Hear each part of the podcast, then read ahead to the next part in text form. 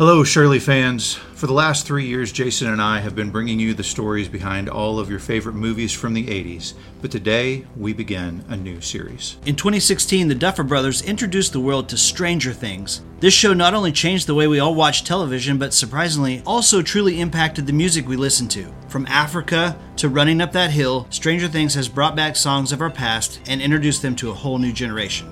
So, the Surely You Can't Be Serious podcast begins a new series bringing you the stories behind the songs of Stranger Things.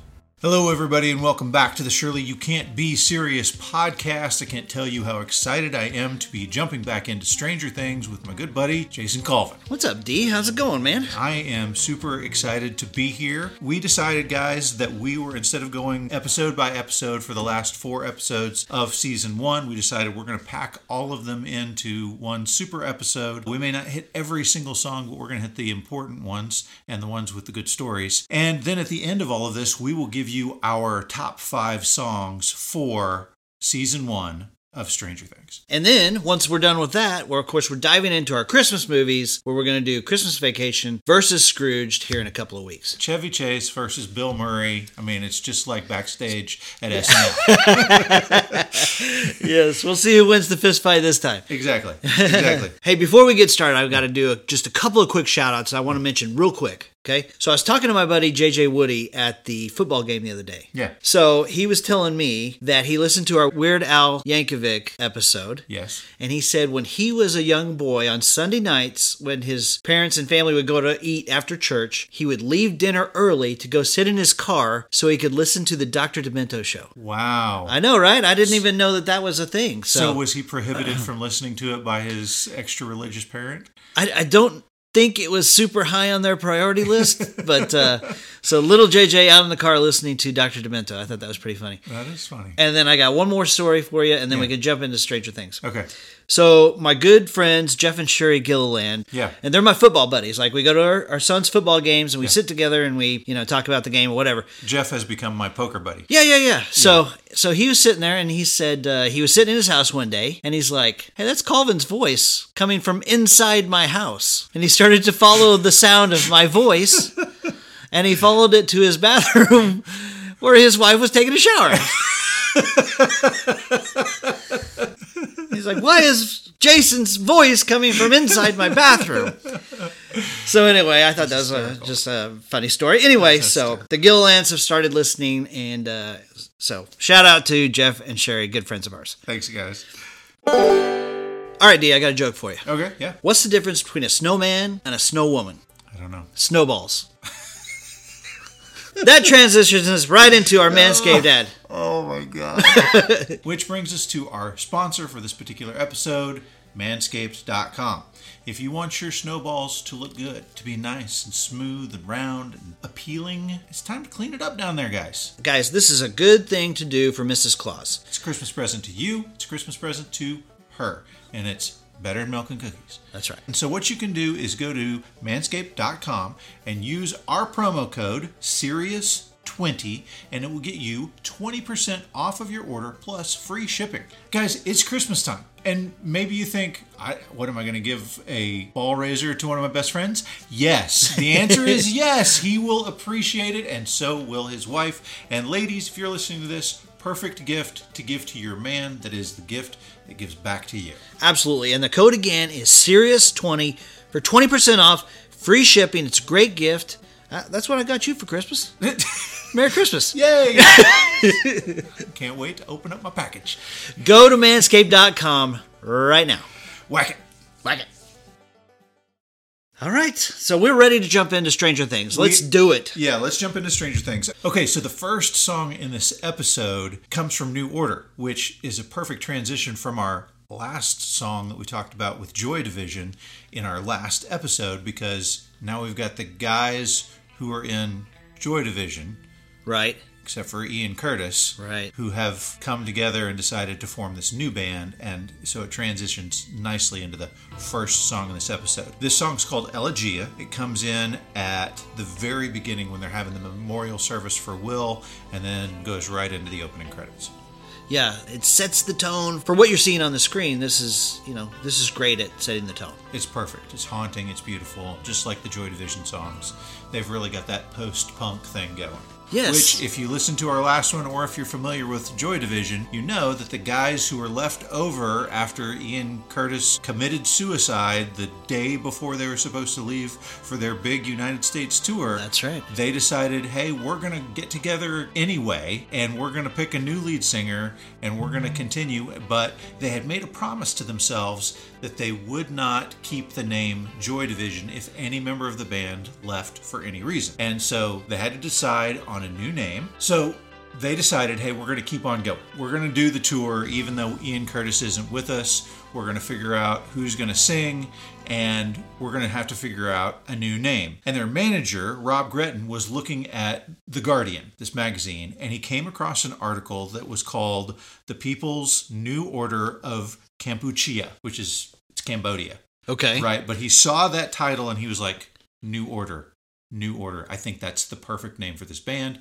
And the rest of the guys were on board and it stuck. Now, they're without their lead singer, and so they have to either get a new lead singer or do what they did, which is nominate a new guy from the band to start singing the songs. Okay. So the remaining members of the band were Bernard Sumner, Peter Hook, Right. name you love very much, Yeah, Captain Hook and Peter Pan had a baby. and Stephen Morris. And Stephen Morris had a girlfriend who had joined them on stage previously. She played the keyboards, and so they decided, you know what, we need a new member of the band. Let's bring her on. But they didn't have her become the lead singer. They nominated Bernard Sumner, and so Bernard Sumner is the lead singer of New Order. Now. Most of our listeners probably know New Order from their very famous song, Blue Monday.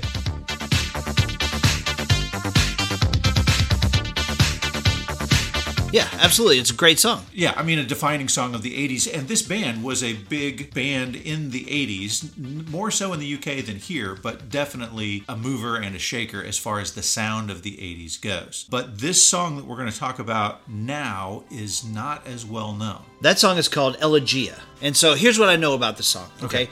So there's a single version, which is four minutes plus or so. Right? And then the real album version, which is over 17 minutes long. Oh, wow. This song has been featured in a lot of different entertainment that you probably have have seen or heard. Okay, so this song was featured in the Academy Award winning short called More by Mark Osborne. I know it from the film Pretty in Pink, the Molly Ringwald movie. Oh, okay. They play it in Pretty in Pink, Oh, yeah. Perfect. right? Yeah. It was in the trailer for the 1992 film Night of the Living Dead, believe it or not. Wow, okay. Yeah, and it was actually featured in the TV show The Crown, if you remember that. Yeah, it's, you know, it's a pretty new show. Yeah. By the way, I've got a new order story for you, just real quick. Yeah. Okay. So, New Order was a little out of my wheelhouse as a, a, a young man. Mm-hmm. But I was out of town. I was in Dallas one day. I was at the mall and I'm running around, and there's a bunch of teenage girls that are like in line and going crazy for something. Okay. And I'm at the mall. And of course, a bunch of teenage girls catching When? my eye because Yes, yeah. I'm 15 at the time, right? 1988. And I finally go up to a couple of them. Mm-hmm. Hi, I'm Jason. Good to see you. I said, Wait uh, a minute. How'd that line go again? "How you doing?" I'm Jason Colvin. How you doing? so I no, I, I really did go up to him and I said, "What is going on here? What you got?" They had like papers. They were ready to get autographs. All this, all this stuff. Mm-hmm. And they said, "New order is here, and they're going to be signing autographs." So you got in line and you got an autograph from I said, "I'm sorry. Did you say Def Leppard?" no. Okay, I'm out of here. But uh, at the time, I remember that caught my attention because I I was ingesting all types of MTV, and I didn't know who New Order was. Wow. But there you go. That was a little bit prior to when Blue Monday really broke. So you were like a room away from having met these guys, and you said, "I'm going to go to the arcade." See you later. Karate Champ is calling my name right now. Yeah. Yeah. so Well- that's that's what I got for you. Okay. Did you want to tell your New Order story that you told me this afternoon? Okay. this is so wildly inappropriate, but I'll go ahead and share it. So This I- is not your story. yeah, it's not my story, not my story at all. But I was I, we we do things, we read, we research, we watch documentaries. One of the documentaries I was watching, it was showing the guys from New Order in this kind of game show where they answer questions about the band. You know, like you know, like in the marriage, who's the one that gets upset easiest, and Right. who's the cleanest, and all that. But it's all the members of the band. Right, right, right. So they're going through these questions, and they're like, okay, who's the laziest member of the band? And Peter Hook, I swear, without missing a beat, goes. "Uh, it's got to be Ian Curtis. Guy hasn't done anything in years. like, oh my gosh. What? Whoa, dude. Whoa. Too far. Oh my But, gosh. yeah, everybody was in, you know, stunned to silence for a second, and then everybody just busted up laughing Oh and just gosh. shaking their heads like you are right now. It's oh, like, Oh man, that's horrible. Oh boy. Okay. so the next song in this episode is a song by Tangerine Dream. Yeah. This is a song called Green Desert. We'll play it for you here. Here's the song.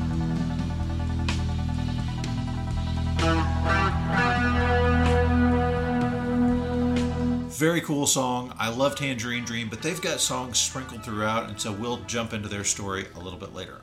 Sounds good. Okay, and then we just have one more song in this episode, Okay. and it is a song called Nocturnal Me by Echo and the Bunnymen.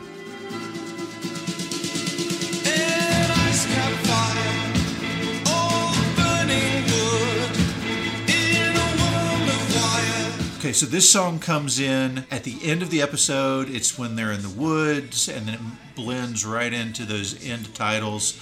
Another kind of ambient, creepy sound Sure. to it. Echo and the Bunnymen is not a band that I remember hearing of before. They had few videos out on MTV. They were another Liverpool band, and they had a chance to be big. I mean, they had a chance to be really big, but they just it just never quite happened for them. But I called you after I watched a documentary on them, and I said this was possibly the most boring documentary I've ever seen. And I'm not even just talking about music biography. Doc- I mean, like all documentaries, and I've seen some pretty boring ones. You are yes a consumer of boring documentaries. And this one was the worst. I mean, this was worse than the pulling out the projector at ninth grade civics class. I mean, it would there. The band is just not a terribly interesting story with this band, but they're from Liverpool, so it was great to hear. You know, eh, the got all the Liverpool sound like all the Liverpool Beatles. sounds just like the Beatles. yes, Here's what I can tell you about the Echo and the Bunnymen. Yeah. Okay, this is the complete encyclopedia of my knowledge. Echo and the Bunnymen. Right. They have a song on the Lost Boys soundtrack. People are strange when you're a stranger. Okay, which I would love to break down the Lost Boys soundtrack sometime around Halloween. that sounds great. That's it. Moving right along to one of the biggest two hit wonders of the 80s. Before you say another word, Yeah. just turn up the volume and let's crank it up. That synth line, man. I was obsessed with this song in the mid 80s. This is a fantastic song. It is it's iconic. It is one of the most memorable, one of the most defining songs of that era. This is Sunglasses at Night by Mr. Corey Hart. Here's this is I, Corey Hart's story is kind of an interesting one. Yeah. He had his sister did um, skating and dance and stuff. Yes. And she happens to in one of her little shows she meets Tom Jones. Tom Jones. I know. It's not unusual to be loved by anyone. And so she's like, "Hey, my little brother." And I mean, he's what? He's like eleven. Yeah. I mean, he's just a little kid. And she's like, "My little brother loves to sing. I would love it if you." And and so he comes over and like listens to him sing. Listen, this story is highly suspicious. Why? Because Tom Jones is chasing a girl who's a figure skater. He is sure I'll listen to your little brother, honey. What's up, pussycat? yes, of course. yes. I would love to listen to a young man. I, what time should I be at your house? Right. So Corey is so nervous that he can't stand up. Like his, his legs are shaking too bad. Yes. So he literally performs his song for Tom Jones in the living room on his knees. Yes. You know what song he sang? Tell me. Ben by Michael Jackson. Uh huh. How about that? It was awesome. And Tom Jones says, I can't help you, but I know somebody who can. Yes. And he says, Let me get your tape and I'm going to send it to Paul Anka. And my gosh, Paul Anka's like, Dude, this kid's talented. Let's see what we could do. Yeah. Paul freaking Anka. Yes.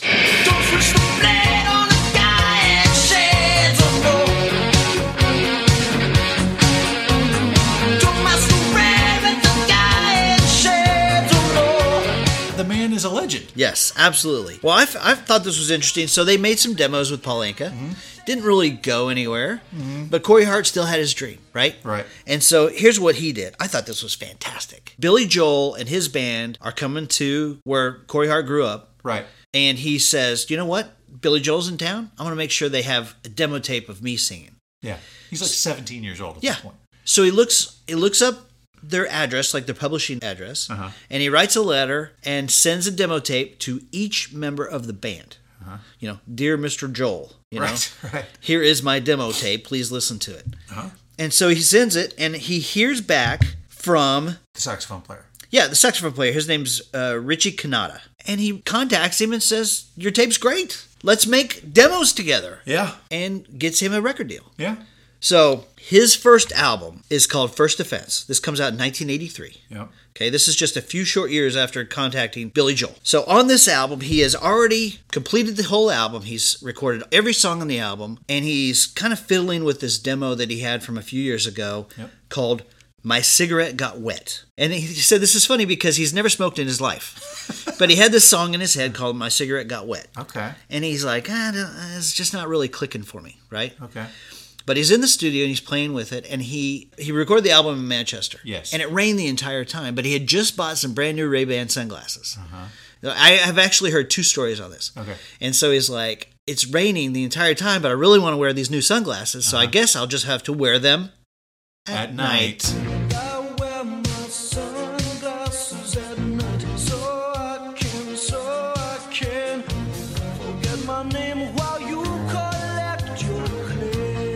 And I also heard another story where the producer said that the air conditioning was blowing in their faces, so everybody had their sunglasses on to Oh, protect their eyes. Okay. Either way, it's a great story.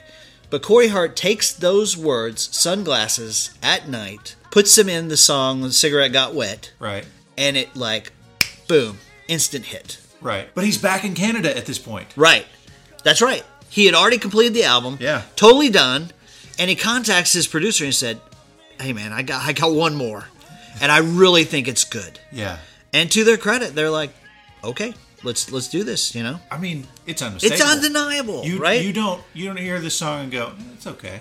it, it grabs you. This is one of those songs that just grabs you by the testicles right out of exactly. exactly. So this song is released January 21st, 1984. It reaches number 7 in September of 84. David Wright and I have gone round and round about the best year in music for the 80s.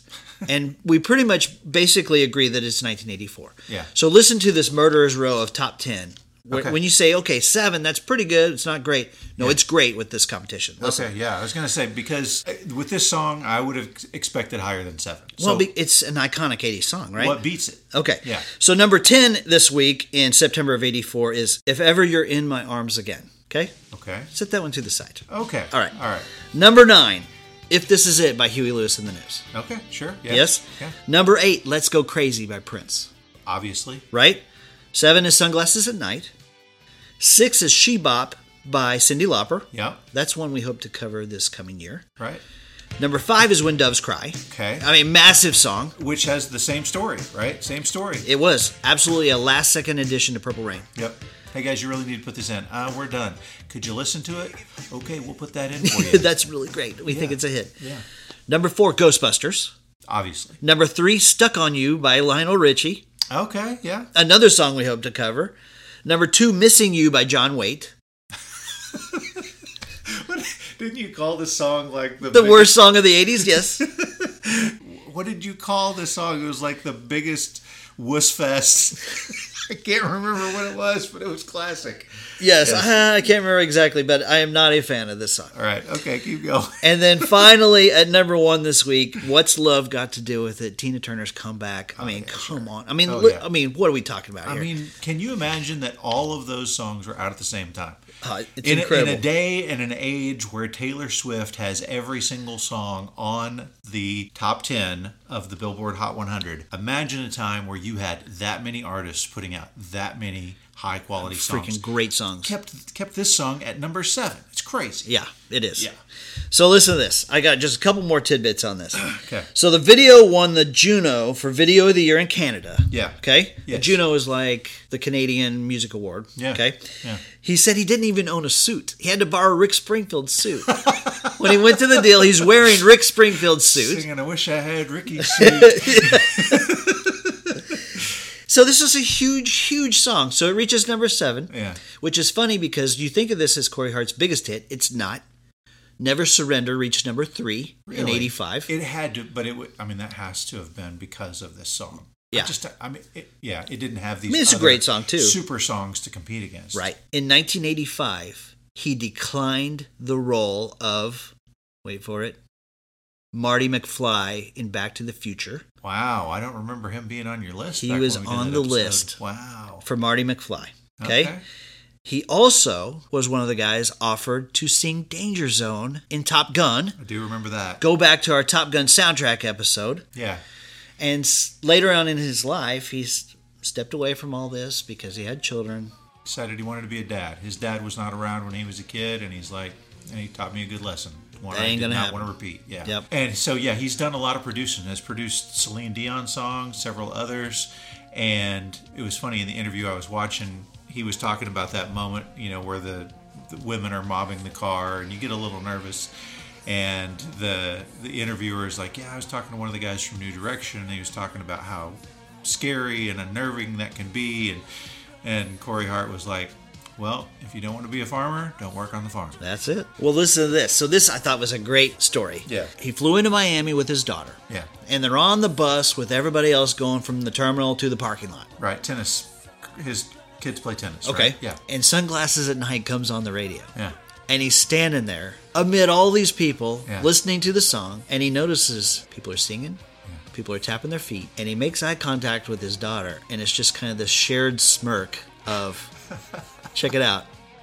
I was once really awesome, you know? Yeah. And he says he never gets tired of it. The song has done wonders for him. And it's just a great song. And, and you know, it's a great moment. I gotta say, I had never listened to an interview with him before, but he seems like a genuine, down to earth, very cool guy. Yep, yep, yep. Okay, so that does it for Sunglasses at Night. Yes. So Brahms Lullaby shows back up in this episode. Go back and check out episode Check two. them both out. Go back and check out episode three.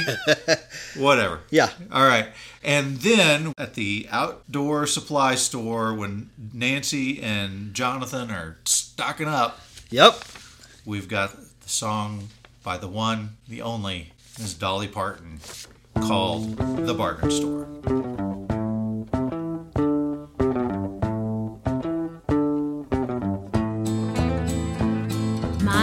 Is likened to a bargain store. And I may have just what you're looking for.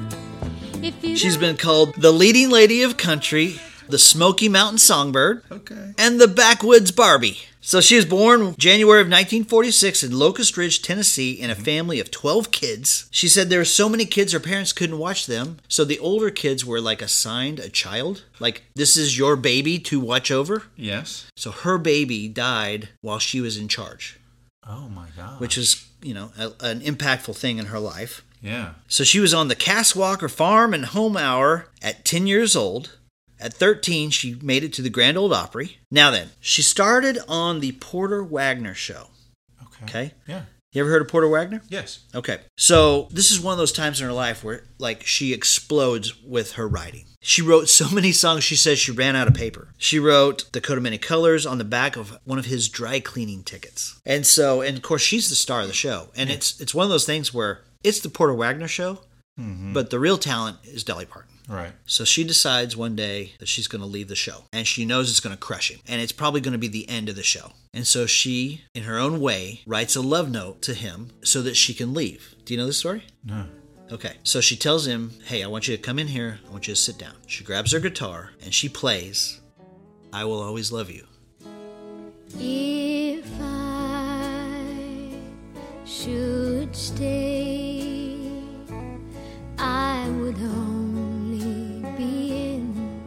your way, so I'll go. But I know I'll think of you each step of the way.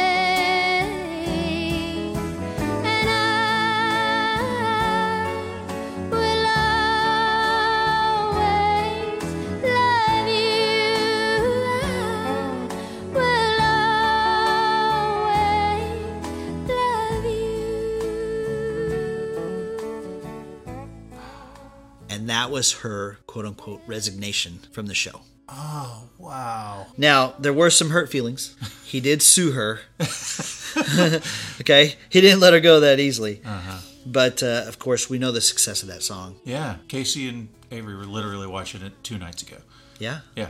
I mean, in the 90s, you couldn't get away from Yeah, the, way the Houston bodyguard. Yeah, I'm sorry. They were watching the bodyguard, yes. Right. But they made amends, and she was actually at his bedside when he passed away. Oh, that's good.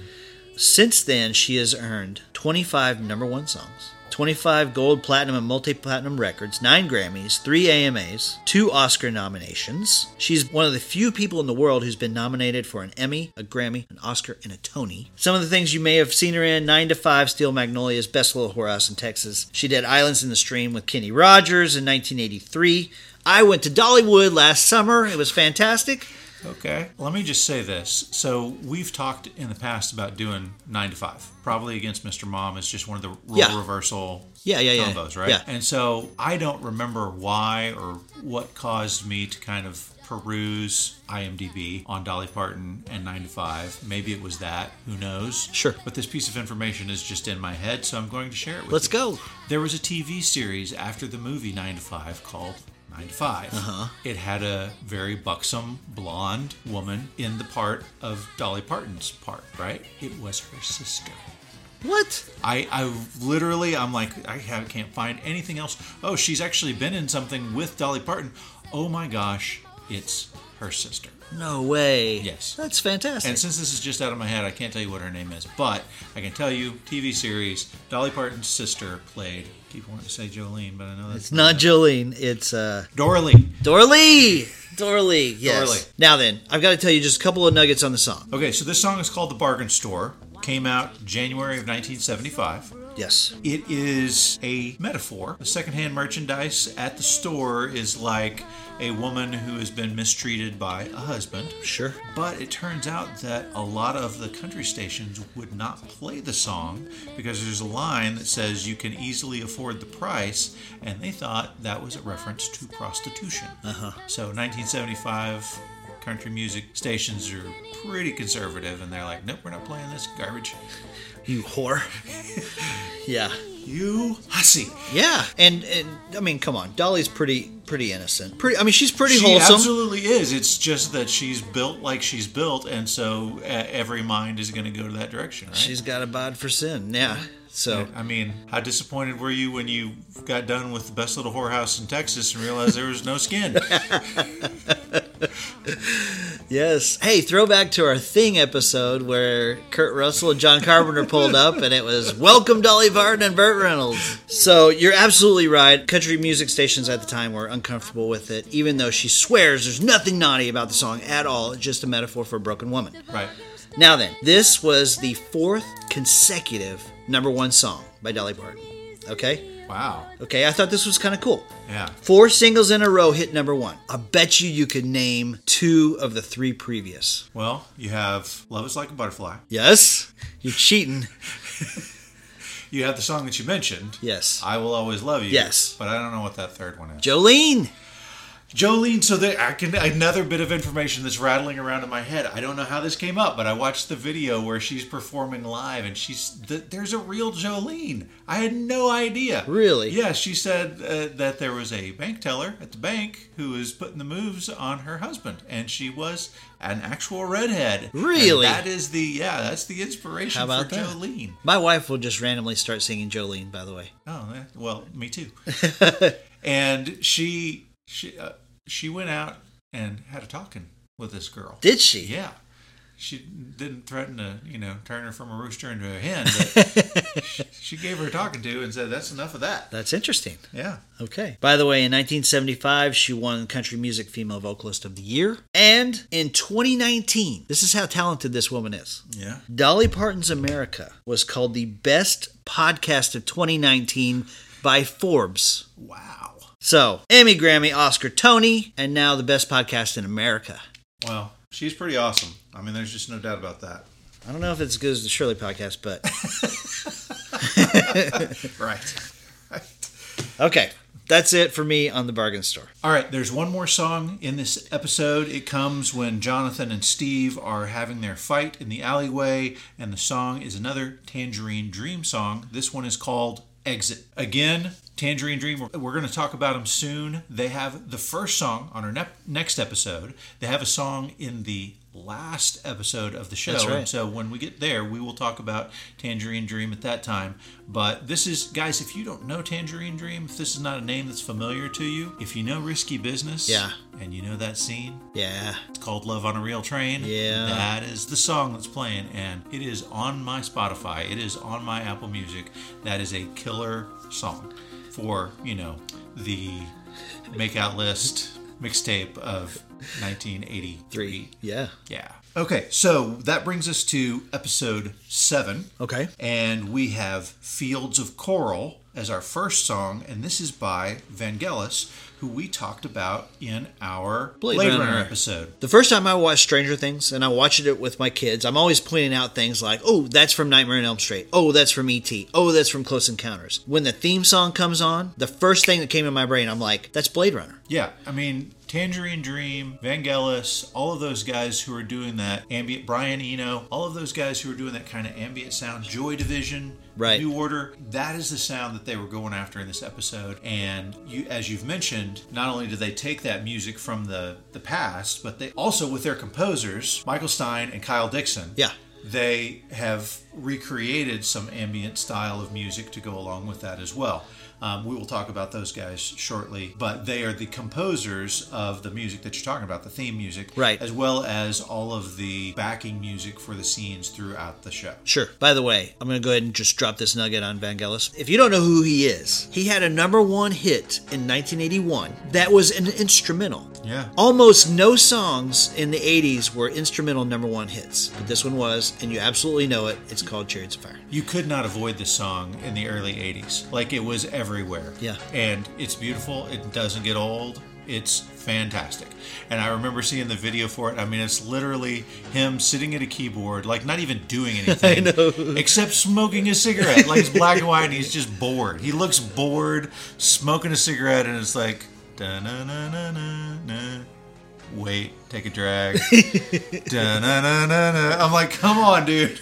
Put that on MTV. Yeah, but he was he said it in uh, he said it in interviews. He's like, I did this stuff for Hollywood because not that I wanted to be famous. I just wanted to have the money to be able to do what I want to do. Okay. And so that was really his impetus to go do these amazing things was that financially paid for him to do the more creative things Sure. that nobody really listens to. Makes sense. So, if you want the full story on Vangelis, go back and check out our Blade Runner versus The Thing versus ET episode from earlier this year. June of 82. That was something beautiful. It was something else, I'll tell you that. This song from Vangelis is called Fields of Coral. It comes up two times in the episode. First time is at the Byers' house where Hopper, Joyce, Jonathan, and Nancy are talking to Mike, Dustin, and Lucas and Eleven. And it comes in again a little bit later on at Mr. Clark's classroom and the gymnasium. Okay. Okay, the other song. This is the only fully formed song that comes up in this episode.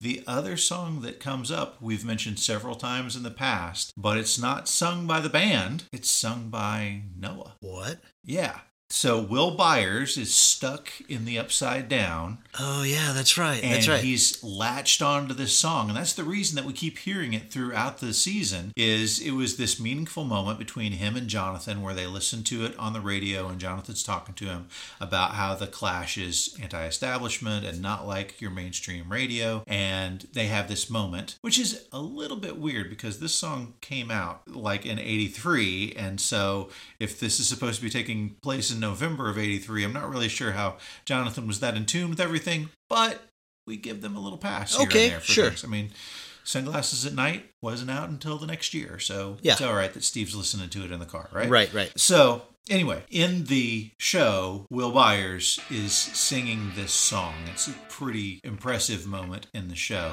And the name of the song is Should I Stay or Should I Go?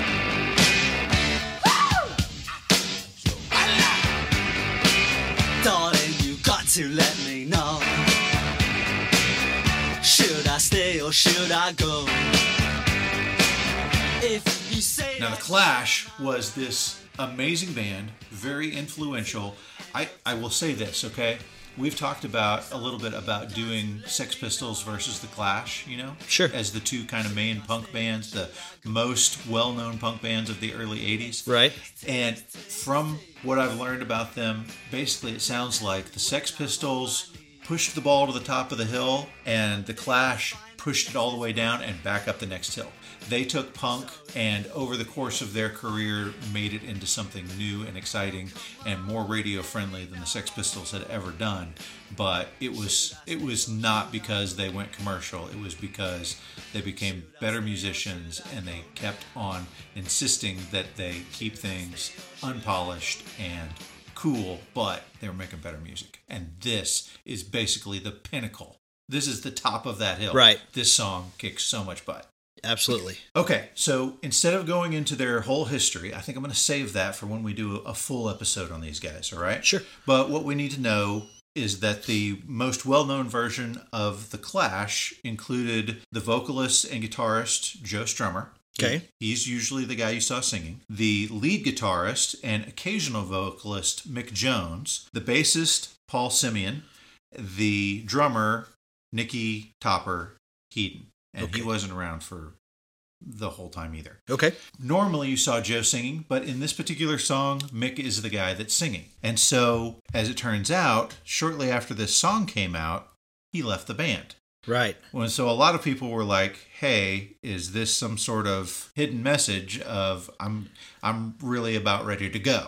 Should I stay? No. Should I go? Yes." Right. But then there's also this rumor that's floating around about his then girlfriend. Yeah. Tell the story. Well, here's what I know. His Yeah. then girlfriend was Ellen Foley. Yeah. She sings on Paradise by the Dashboard Light by Meatloaf. Yep. Ain't no doubt about it, we were doubly blessed. 'Cause we were barely 17 and we were barely dressed. So she's the one that's like, What's it gonna be, boy? Yeah. I can wait all night. Everybody's heard her voice. What's it gonna be, boy? Right? She's cute. Like she was doing lots of shows then too. Yeah. Had her own close to fame moments. By the way, in the Meatloaf video, Yeah. the girl who's singing in the video Yeah. is actually lip syncing Ellen Foley's vocals. Wow. Okay. She's not the actual singer. okay. So anyway, she had a relationship with Mick Jones. Yeah, she had met them. uh, She, she was going to check out a venue that she was going to perform at in a couple of days, and they happened to be performing there.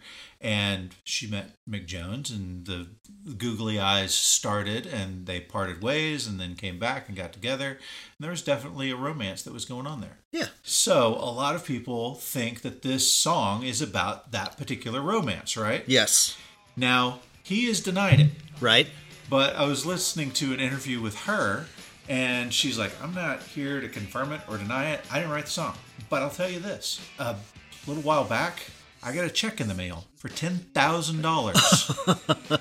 and I called the, the company, and I'm like, why? Why am I getting this check? And they're like, well, this is for should I stay or should I go? And she's like, well, I sang back up on a different song Yeah. and they're like, "Oh yeah, we know about that, but this is this is because um, the song is about you." And she goes, "I'm sorry, how do you know it's about me?" And they said, "Well, we read it on Wikipedia." I'm going to Wikipedia and writing that this song is about me. right. and she's she says, "Okay, Thank I you." I guess I'll keep the money." And she says she continues to get checks to this day. They're not ten thousand dollar checks, but she continues to get royalty checks. I bet they've got a bump after this after Stranger Things came out. Absolutely. And then the other the other thing about the song, it's interesting, is that the it didn't hit the top forty when it came out. Nuts? 45 is where it topped out It was yeah, th- that's crazy to me. That is absolutely crazy. And they re released the single in a few different ways, and it just never did hit the big charts until 1991. And there was a Levi's commercial. Now, these guys, I mentioned they wouldn't do commercial stuff, right? They, they didn't want to be anything other than true to themselves. They stuck it out, right? Right. Just to, I, just to give you a little story about that, right? So just before they did London Calling, like Yes. when they're in the studio and they're trying to put it together, they they need funding. They've fired their managers who sued them, you know, and they're they're trying to get money, and so they've got these executive guys who come over and are supposed to you know watch them to decide whether do I want to invest or not. Well, they just happen to come over at the time that every day these guys break and go out into the park and play what we call soccer, play football with each other Sure. And this is no holds barred football. Right. This is like like their their road manager was like, this was my opportunity when I was mad at them for whatever they were doing. I could take it out on them on the football field, right? I'd let them have it. And so these executives show up right before they're about to go play football. Do they stop and say, okay, well, we'll play our music for you? No, they say, hey, we're going out to play football. You want to go? And these guys are in leather shoes and sport coats, Right. And, and they don't want to be embarrassed, so they say, "Sure, Sure. Good and idea. they take off their coats and they go out and he said the band whooped these guys back and forth all of, i mean like shouted in their face just you know all over them and of course they got the phone.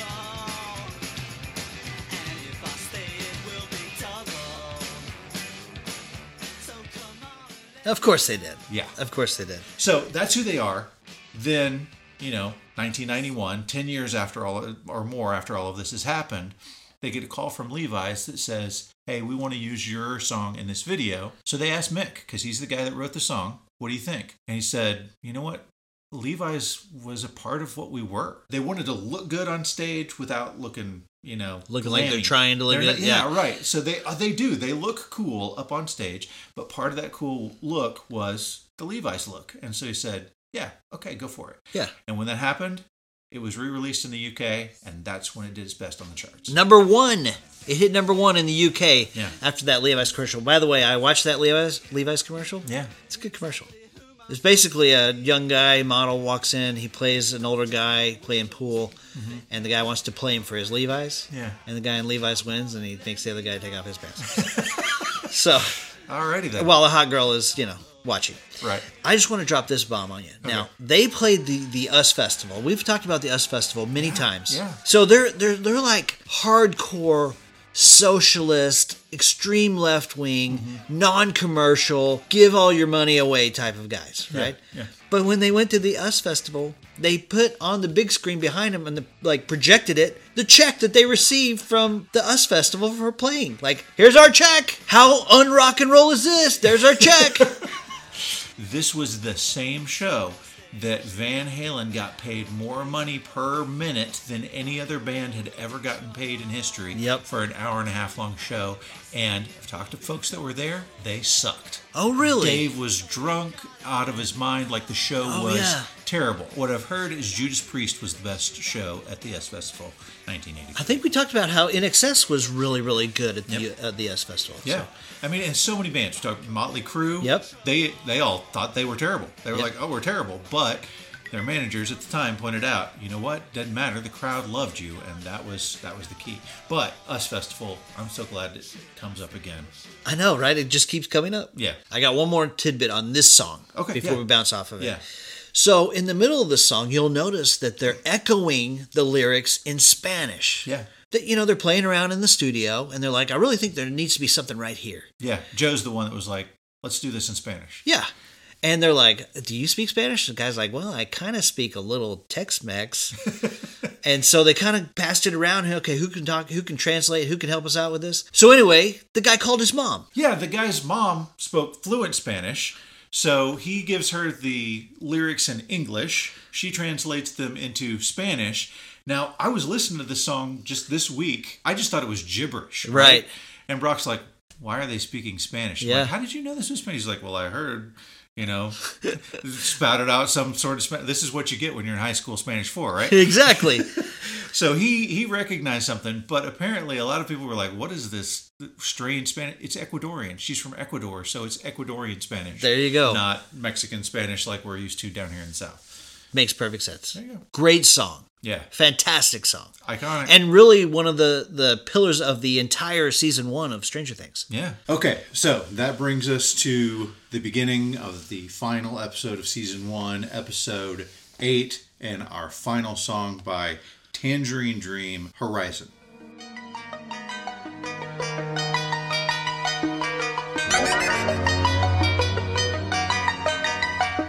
This is the final song by Tangerine Dream. Very quick. I love these guys. They, uh, like Vangelis, kind of led and pioneered the electronic movement, and they did a ton of soundtracks in the 80s. One of my very favorites being that Risky Business song that we listened to. Right. They started off and were doing sounds like a sequencer before sequencers even existed. And sequencers are huge in the Stranger Things soundtrack. The way those kind of funky, weird pulses and beats and stuff like that, that's all through sequencers, which I'll talk about here in just a second. But they were doing that type of music before it was even programmable into a sequencer, right? And it's hard. I told you, I was like, I was trying to find a documentary on these guys. Yeah, yeah. They're all in German. A little hard to understand, huh? Yes. I just have to brush up on my German here. But they not understanding English is probably a part of how they got their name. It was a misunderstanding of lyrics, and it was a misunderstanding of lyrics in one of the most misunderstood songs of all time. What? Lucy in the Sky with Diamonds Yeah? says, with tangerine trees and marmalade skies, German ears of the time, I guess, heard tangerine dreams. Oh, that's a cool story. I like that. And so that's where they that's where they got their name. Again, DJ Peel comes in. Yeah. And they get signed to Virgin Records, which was just beginning at that same time, early 70s. And then by the 80s, they're doing soundtracks and we get all of this amazing ambient, earthy, Yeah. cool music. So we could go on forever on Tangerine Dream, but we've got several songs to finish up with. So let us jump real quick. Next song is a song that's a newer song. This one's by Moby, and it's called When It's Cold, I'd Like to Die. Where were you when I was lost? Okay, so if you were around in the 90s, you probably remember Moby. He's, Yeah. He's kind of a big deal. Even I had heard of Moby. So. Right. You're not you're not into EDM, but Right. Moby was big enough that you were hearing his stuff. He features strongly in the Bourne series. He's got some great music in the Bourne Really? series. Yeah. Yeah, I mean, you hear that track that tells you it's Bourne Identity, that's Moby, right? They used to play Body Rock by Moby before the OU football kickoff. Perfect. So this song comes off of his album called Everything Is Wrong. It was released March of 1995, and this was not a single on that album, but it's been used in a series before this. This was used in The Sopranos. Okay. And this is one of two songs on the album that features vocalist named Mimi Goese. This song appeared at the closing credits on the Sopranos episode Join the Club, and as we know, is in this one several times as Eleven is trying to like save her friends. They're playing this song over and over again, and it comes back up in season four. Really super cool song, really kind of an emotional song. Great one to put here. Not 80s, not psychedelic rock, but cool stuff. Awesome. That brings us to the next song, which is Carol of the Bells. Everybody knows Carol of the Bells. And when you and I were talking before this episode, we're like, are we going to hit every single song? Well, Right, of course. But then I said, if it's got a good story to go along with it, then we should definitely cover that song. Right. And we started looking at Carol of the Bells, and I'm th- go scrolling through stuff, and I'm like, wait, assassination? Right. What? Exactly. Yeah. So you want to tell the story? So, Carol of the Bells was originally a Ukrainian folk chant called Shadik. Shadik? Shid. Shedik. Sheddick. Yeah. Shedik. Okay. And so it was composed by this guy named Mikola Leontovich. Something like that. Leontovich? It's Ukrainian. Hey, my Ukrainian is not what it once was, okay? Right? Okay. But it, we're going to talk about things like cultural diplomacy and invasion and assassination in this. It's it's incredible. Okay, so this song was composed by Mikola Leontovich. Right. And it was first performed right around Christmas 1916. It led to him becoming famous. This is definitely his most famous song, even at the time. Right. Just a little over four years later, he would be murdered. So Leontovich is this Ukrainian composer, and he comes up with a song. He's actually very critical of himself. He wasn't really comfortable with this being this super famous next level song because he was always like, ah, I think it could be better. Yeah, he was supposed to be a priest, went to school to be a priest, and uh, after doing all that, he was like, I want to do music. And it, he was really more like your high school music teacher. Right. He would put choirs together at whatever, whatever school he was teaching at. That was kind of what he did. So he puts together this Ukrainian choir in 1919. And he gathers up all the best singers from around the countryside, and they're going to go on this tour of Europe to sing this song and others. Just as a reminder for what's going on in the Soviet slash Russia at that time, you've got the Bolshevik Revolution going on, right? Right. I mean, the the Soviets are taking over the Russian countries. Yes. In 1919, Woodrow Wilson at the Peace Conference in Paris declares the Baltic states are independent and they can self determine their own fate. Right. Well, guess who doesn't recognize that? The Soviets. Yeah, of course. Right. So they're like, oh, guess what? We're going to go ahead and invade Ukraine. Right. Sounds kind of like today. Yeah. There's a secret police that's formed called the Cheka. This is kind of a pre-runner of the KGB. And they send these guys out all over the place. Their targets tend to be the intellectuals and the artists, and Leontovich is one of those guys. So, with all this unrest going on, he goes back to his hometown of Tulchin, which is in western Ukraine, Okay. and he's staying with his parents. He's religious, which is another group that Kind of a they're- no no, yeah? yeah. Um, and so he goes back and is visiting for the Eastern Orthodox Feast of the Nativity. And there's this guy who seems like he's a boarder. He's like, hey, I just need a place to stay for the night. And so his parents let him sleep. He is sleeping in the same room as Mikola, and in the middle of the night takes a rifle and shoots him because it turns out he's one of these Chekist secret agents, which, I mean, basically this is the brute squad, right? They're just out there murdering these people. He robs the house and leaves. It seems pretty clear that Mikola was a target. Absolutely. This is a total assassination. Yeah. The the Brute Squad is after this guy and they take him out. Yeah. Because why? Because he's a famous U- Ukrainian. Yeah. All right. So the choir continues on to America, it reaches Western audiences. They appreciate it. In 1921, that's when they play Carnegie Hall, and the American audience starts to chant, Long live Ukraine. And it starts to sort of tip the tide a little bit culturally mm-hmm. Mm-hmm. for Ukraine. Well, Russia doesn't like that. And so they do everything they can to stamp it out. Russia actually kind of does that. They kind of it kind of diminishes in popularity. Russia takes over Ukraine. Fast forward now to 1936. This other musical master, Peter Wilhousky, hears it and is like, I think I can make a basically a Christmas song out of this. Yeah. Yeah, the original poem that this is based on is, I mean, it's basically prehistoric. It's been passed down forever. And it was about this swallow coming into somebody's house and bringing good news of a good spring coming. And that's what this song originally was. It was this new year, new spring kind of thing. It's only when Peter Wilhousky changes the words to the sweet, sweet bells and the ding, ding, a dong mm-hmm. that we get Carol of the Bells that we know and love. He's actually of Ukrainian descent. Did not know that. Yes, he is. nice. is. So he plays it on NBC radio, and here's this beautiful song being introduced again to Western audiences. And music teachers around the country wrote into NBC radio and said, "I've got to have the music for this song so I can teach my my class." Bells. One of the things I thought was interesting, a lot of people had kind of lost touch with this song again mm-hmm. until Home Alone. and it introduced it again to a new generation. Sure. So it's been played in Home Alone, they used it in Die Hard, they used it in The Simpsons, Harry Potter used it. In 1994, when D. Graves was working at TGI Fridays and we had to have birthday songs that weren't happy birthday, Yeah.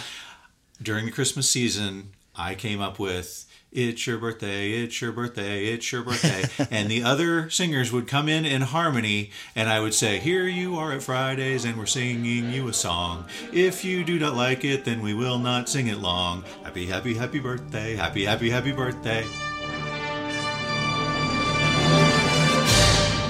I, I would love I would love to know that they're still singing that somewhere at some TGI Fridays That's pretty good. years later. Yeah. That's pretty good. I like it. Yeah, thanks. Good job. We're ready for our next Christmas song? Now, this song is one of Bing Crosby's most famous songs, White Christmas.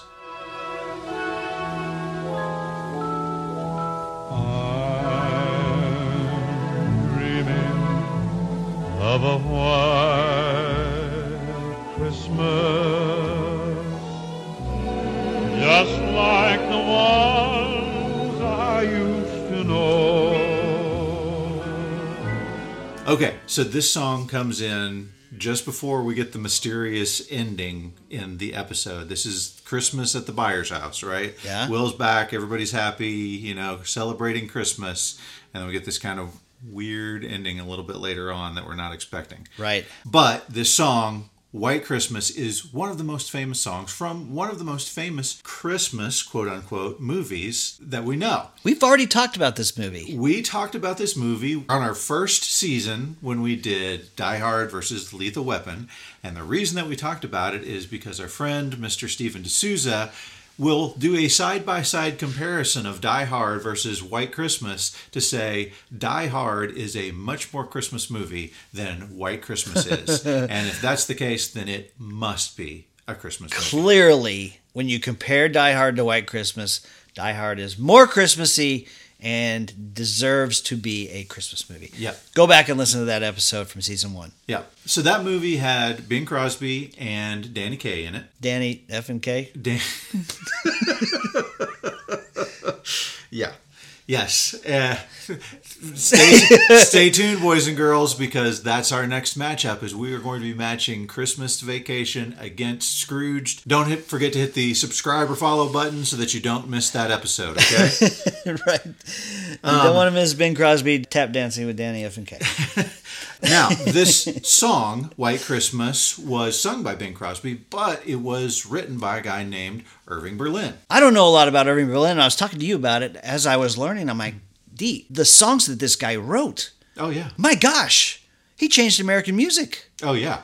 I mean, we're talking about putting on the Ritz, cheek to cheek, White Christmas, anything you can do, I can do better. There's no business like show business. And I mean, God bless America. God bless America. Are you kidding me? I know, right? This guy is American music. He is a rock star. Uh, Before there were rock stars, if you will. So he was asked to write a song for the movie Holiday Inn, which starred Ben Crosby and Fred Astaire. The funny part about this is that he's writing this in LA. There's actually two places, two hotels. There's the La Quinta and the Biltmore, and both claim that he wrote that song at their location. Okay. But if you look at the lyrics, it's a homesick song. Right, yeah. He started this song in 1938, finished it in 1939. When he played it for Bing Crosby, he would he would do this, right? And so he'd go into his dressing room and he'd play these songs and Bing Crosby was like, "Yeah, okay, I like that one. Okay, we need to work on that one." And when he played White Christmas for him, he's like, "Well, that one's one you don't have to worry about. Instant hit." So, a few weeks later, the attack on Pearl Harbor happened. Okay. Okay, so we're in the middle of World War II. Bing Crosby introduced this song on Armed Forces Radio. Okay. And when they played White Christmas, the homesick lyrics really hit home with the GIs. I'm dreaming of a white Christmas with every Christmas card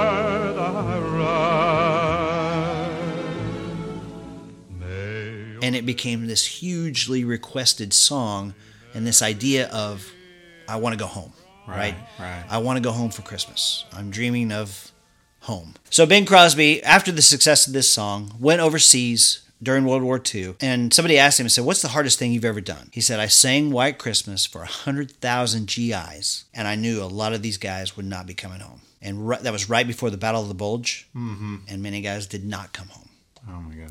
This is the biggest selling single of all time. I looked up Irving Berlin on Spotify. I, I, I'm sure our listeners, some of them are familiar with Spotify.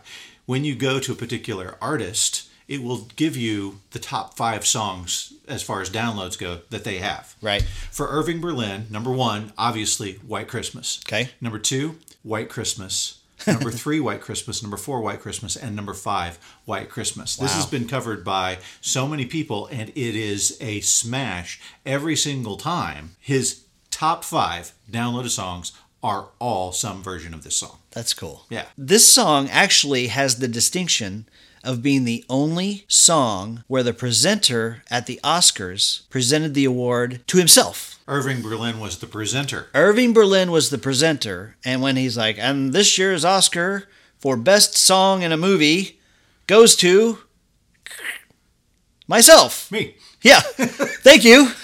Shake hands with myself. And so it was so awkward, the Academy said, that will never happen again. That's too weird. We got to make sure the presenter is never the acceptor.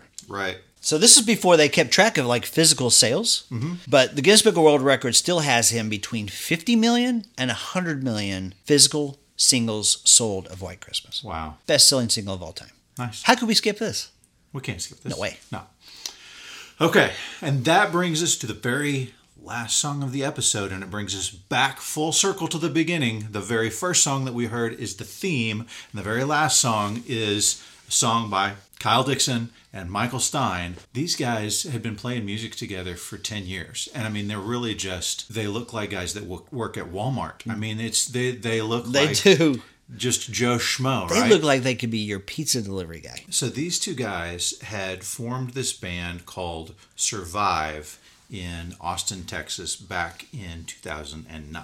This band did a bunch of live shows, had an EP and an LP, and the last song on one of these albums, the Duffer Brothers had taken and created a mock trailer for Stranger Things. And these guys had no idea. They just suddenly got this random email from the Duffer Brothers, who at that point, nobody knew who the Duffer Brothers were Right. right? And they just Right. said, "Hey, we're going to do this new series for Netflix." And I'm I'm sure at that point you're like, "Does Netflix make movies?" Right. I thought it was the DVDs that I got in the mail. Right. right. Right. I'm so sorry. I paid my bill last month. But they're like, "No, we've got this trailer. We use your music for. We think your music is awesome and perfect for the style that we're going for." Yeah. And so these guys have been playing music together for 10 years. Suddenly they just they get that magical call and they end up winning a Grammy for the soundtrack for this show. I mean, it's it's pretty impressive how things can just kind of magically happen for guys who just do what they love doing. That's that is an awesome story. Yeah. It really That's like the very end of Dumb and Dumber where the bikini girls pull up out of nowhere. hey, Except- Aliopa. Except that these guys did not give them wrong directions. yeah, no. Right. So those are the composers, which obviously deserve a lot of credit. And then another person who deserves a lot of credit on this one is the music supervisor, Nora Felder. And she's been a music supervisor for tons of stuff. But we've talked about the genius placement of these songs. And I don't know how much is her and how much is the Duffer Brothers and all of that. But I mean, just White Rabbit alone is such a perfect, perfect song Sure. for the very first episode of this entire series. Right. It's brilliant. So Nora Felder, also somebody worth mentioning. Absolutely. Okay, are you ready to talk top three songs, top two stories for this? All right, so let's let's do this. Okay. Top three songs. Yeah. Top two stories. Yeah. How about unexpected songs that maybe you liked more now than you, or maybe you didn't know about, or something like Yeah, that? Yeah. Okay, that sounds great. Can yeah. you pull that off? Yeah. Okay, you want me to do my top three or your How top? about, three? How, how, we? about, how about I do three, you do three, I do two, you do two, I do one, you do one. Okay, sure. Sorry? Yeah. Okay, These are the three best songs. three best songs. Okay. Yeah. So number three for me, Yes. Corey Hart, Sunglasses at Night. Ah. Yes. Love it. Fantastic song. Yeah, I mean, it, it was a defining song not only for me but for that entire '80s period. Perfect choice for the scene in Stranger Things. Love it, top to bottom. Yeah. So my number three song is "Hazy Shade of Winter" by the Bangles. Oh, good one. Every time that one comes on, crank it up to eleven. Let's go. Yeah, solid choice. Okay. Susanna Hoffs. Hi. Still looks good. Oh my gosh. Still looks good. Okay, so number two for me has to be Africa. Okay. Yeah, Toto's Africa comes back with this episode. I think, you know, we solved that riddle. Has to be Stranger Things that brings Africa back to the forefront, which leads us to do the album. I loved everything about learning about Toto.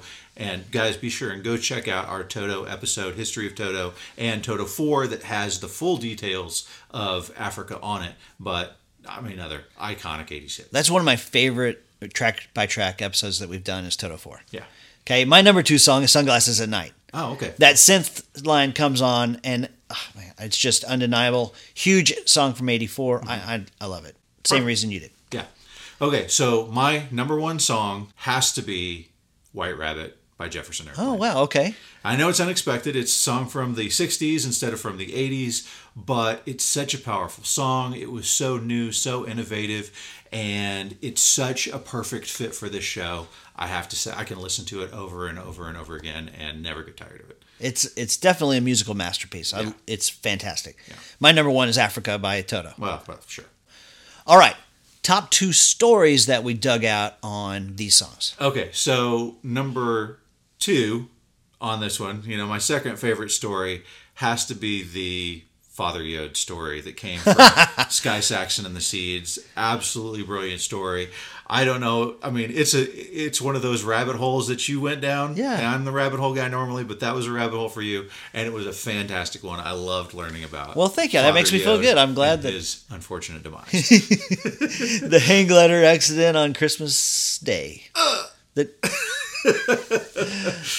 okay, cool. So my number two story Yeah. is the Go Nowhere Reagan Youth story. The amazing serial killer, prostitution, drug abuse, that whole thing blew my mind. And I know it's coming up, so I'm going to punt it to you. Well, yeah, that's number one for me for Okay. sure, one hundred percent. I mean, when we very first said to each other, "Hey, we should we should look at doing the soundtrack of Stranger Things." That's a fun, different thing to do, right? Right. And I'm just skimming through, and I'm like, Reagan Youth. I kind of remember that name, and then I come across that story, and I was like, "Holy cow! This is movie worthy. This is 100% movie worthy." So that one, yeah, definitely my number one. What's your number one? My number one is Heroes with David Bowie. Okay. the idea of doing a concert at the Berlin Wall and you've got West Berlin singing and you can hear people in East Berlin singing at a time when I mean people were concerned about the rise of communism and all this stuff and so the idea the uniting power of music Heroes by David Bowie. Fantastic. I love it. Yeah. Okay, D. We went through all these songs. Is there any song that maybe you hadn't heard before or one that you appreciate more now that we've done it? What do you think? Um, honestly, it was one of the ambient songs. It was Fields of Coral by Vangelis. I had to drive the family at the wee hours of the morning to the Dallas airport, and I had that thing blaring in my ears for a good portion of the drive down. Awesome. Awesome. Okay. How about you? Well, for me, there's two. Actually, I'm gonna Yeah, kind ahead. of break my own rules here, but uh, "Heroes" by David Bowie blew me away. I'd never heard that song before in my life, and just love it. Yeah. And then the second one, I've got to go with "Trooper" and "Raise a Little Hell." Nice. That was a great one. Yeah, for sure. I mean, that's like a classic rock. Could have been a staple. I don't know why I'd never heard it before. Yeah, because they're a bunch of Canadians. Hey Cam, hey Eddie, hi Chino.